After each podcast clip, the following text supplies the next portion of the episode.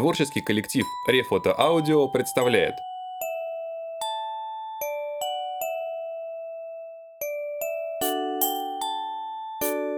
Андрей Жвалевский и Игорь Мытько. Пори Гаттер и Каменный философ.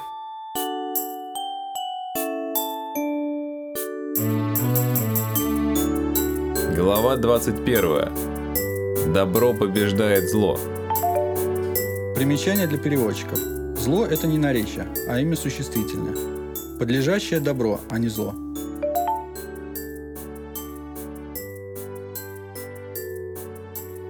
Друзья в растерянности озирались, пытаясь определить источник звука. Это мир должен Мордевольту 11 лет. 11 лет. То была ужасная жизнь. Нет, не жизнь, существование. Без магии, без свободы, без собственного тела. Пори забился в щель между дублем и философом, выставив перед собой излучатель. А я же его так и не испытал. Вот лопух. И теперь пришло время вернуть долг. Где он? Зашипел Пори в съежившуюся спину Сена. Где Мерги? Где, в конце концов, ментадеры? Этим грохотом всю школу можно на ноги поднять. Уважаемый, А если наконец пришел в себя и начал смещаться в сторону, расчищая Гаттеру сектор обстрела. у меня такое чувство, что вы просто блефуете. Много красивых слов, много угроз. А где сам властелин мира? Неужели прячется? Наверное, не так уж и силен тот, кем теперь пугают только очень маленьких детей. Враг волшебников появился внезапно и совсем не там, где его ждали. А вот и мой старый друг. Загрохотало над самым ухом Пори. А ну, мистер Дуб, подвиньтесь-ка. Гаттер не стал дожидаться реакции дубля. Вопя что-то нечленораздельное, он рванул к зеркалу. В противоположную сторону понесся Сен, с примерно таким же, как у Пори, звуковым сопровождением. Единственным, кто обратился в бегство молча, оказался ухо-горлонос, выпорхнувший откуда-то из-под постамента. Заскочив за выступ стены, Пори оглянулся. Дуб, реагирующий только на команды Мергионы, и то не всегда, не шелохнулся. Зато выгодную позицию Гаттера между философом и дублем заняла зловещая фигура в фиолетовом синтетическом плаще. Лица под капюшоном не было видно. Но мальчику показалось, что Мордевольт ухмыляется. Пори заскрипел зубами. Теперь верный дубль защищал спину его злейшему врагу. И Мергионе при всей ее ловкости не удастся подкрасться незаметно. Да и сам Гаттер не мог стрелять без риска зацепить этого обалдуя в пятнистой ментадерской форме. Видимо, Сен сообразил то же самое, потому что выскочил из темного угла, бросился в сторону врага волшебников и отважно остановился за пять шагов до каменного философа. Выходи! Разберемся, как мужчина с мужчиной. Сопли сперва вытри. Взять. Повесить.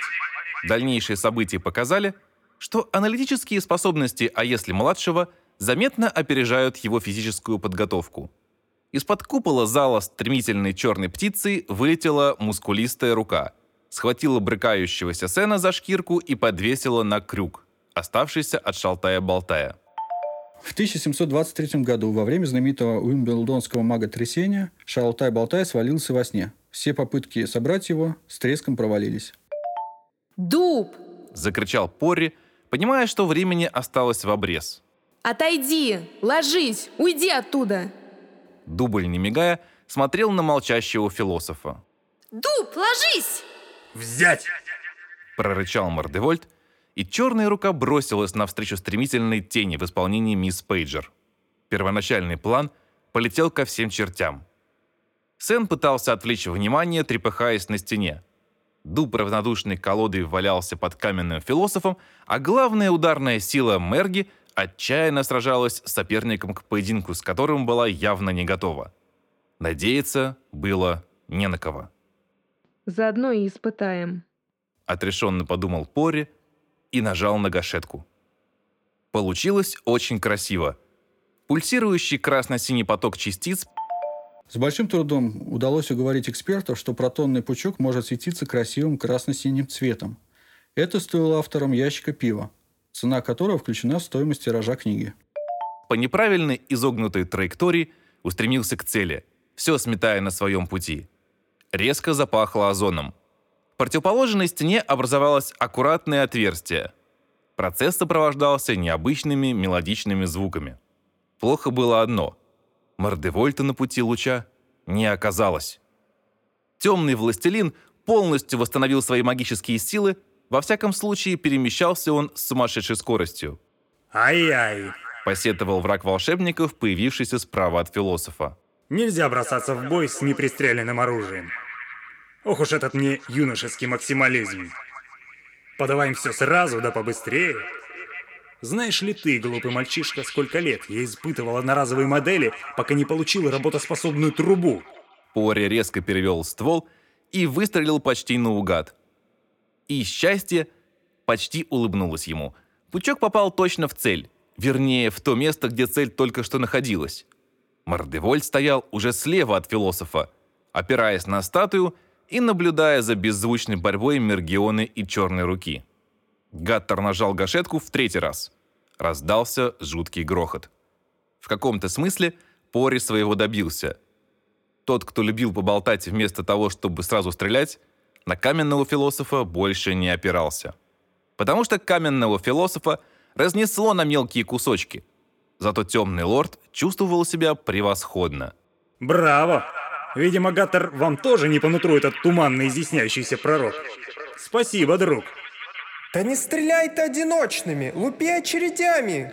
Пори надавил на спусковой крючок, твердо решив, что не отпустит его, пока враг не будет повержен. И ничего не произошло. Мальчик бросил взгляд на излучатель и затасковал. Красная лампочка на блоке зарядки часто мигала, показывая, что пороговая мощность временно недоступна. Что такое? Штучка сломалась. Дай-ка посмотреть профессионалу. Пори, не отрываясь, смотрел на индикатор. Заряд набирался, но очень медленно. Давай так. Предложил ВВ, неспешным шагом направляясь к гаттеровской огневой позиции. Я чиню твою побрякушку, а ты за это помогаешь мне завоевать мир. Готов уступить половину. Какое полушарие предпочитаете? Еще пару секунд. Мысленно взмолился Пори, наблюдая, как индикатор подбирается к отметке Full. И эту пару секунд ему подарили. Аригато! Завопила Мергиона, отцепляя от себя черную руку и бросаясь на перерез Мордевольту. Рука тут же догнала малолетнюю ниндзя и схватила ее за плечо. Но на мгновение ВВ отвернулся, и Пори не упустил свой шанс. Бубкас-трубкас! Прокричал он сильнодействующее прыгучее заклятие. В одно мгновение перелетел через Мордевольта и оказался прямо на обломках философа. Гаттер залег и посмотрел на излучатель. Если бы заряд уже набрался, позиция для стрельбы была идеальная.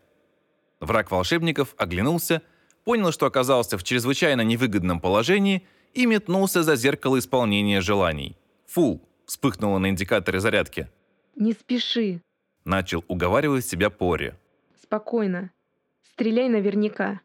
Наступило короткое затишье, нарушаемое только междометиями Сена и короткими хрусткими ударами черных бойцов. Вы знаете, как я уважаю Бубльгума? Раздался хриплый голос прямо из-под руки стрелка. Пори перекатился через себя и ошалело завертел головой. Спокойно. Это твой любимый предмет для уничтожения. Стараясь не выпускать из виду свою главную цель, Гаттер скосил глаза. Голос проистекал из потрескавшихся каменных губ, валяющихся у постамента. Если хочешь прекратить весь этот балаган, стреляй по зеркалу. Ответственность беру на себя. Мне-то теперь что? Пори, он трубу достал. Стреляй! Пори выстрелил в последний раз. Прямо в зеркало. Магический предмет не имел возможности уклониться. Протонный луч прошил его насквозь, отразился в тысячи осколков и на мгновение окрасил зал, словно на профессиональном лазерном шоу. Сотни взрывов грянули одновременно в разных углах, и наступила тишина. Куда-то пропали и трепыхание Сена, и звуки битвы Мергионы с черной рукой, и издевательский голос того, кто, похоже, решил специализироваться на ходьбе по граблям. Я их всех убил. И сам умер. Подумал мальчик и потерял сознание.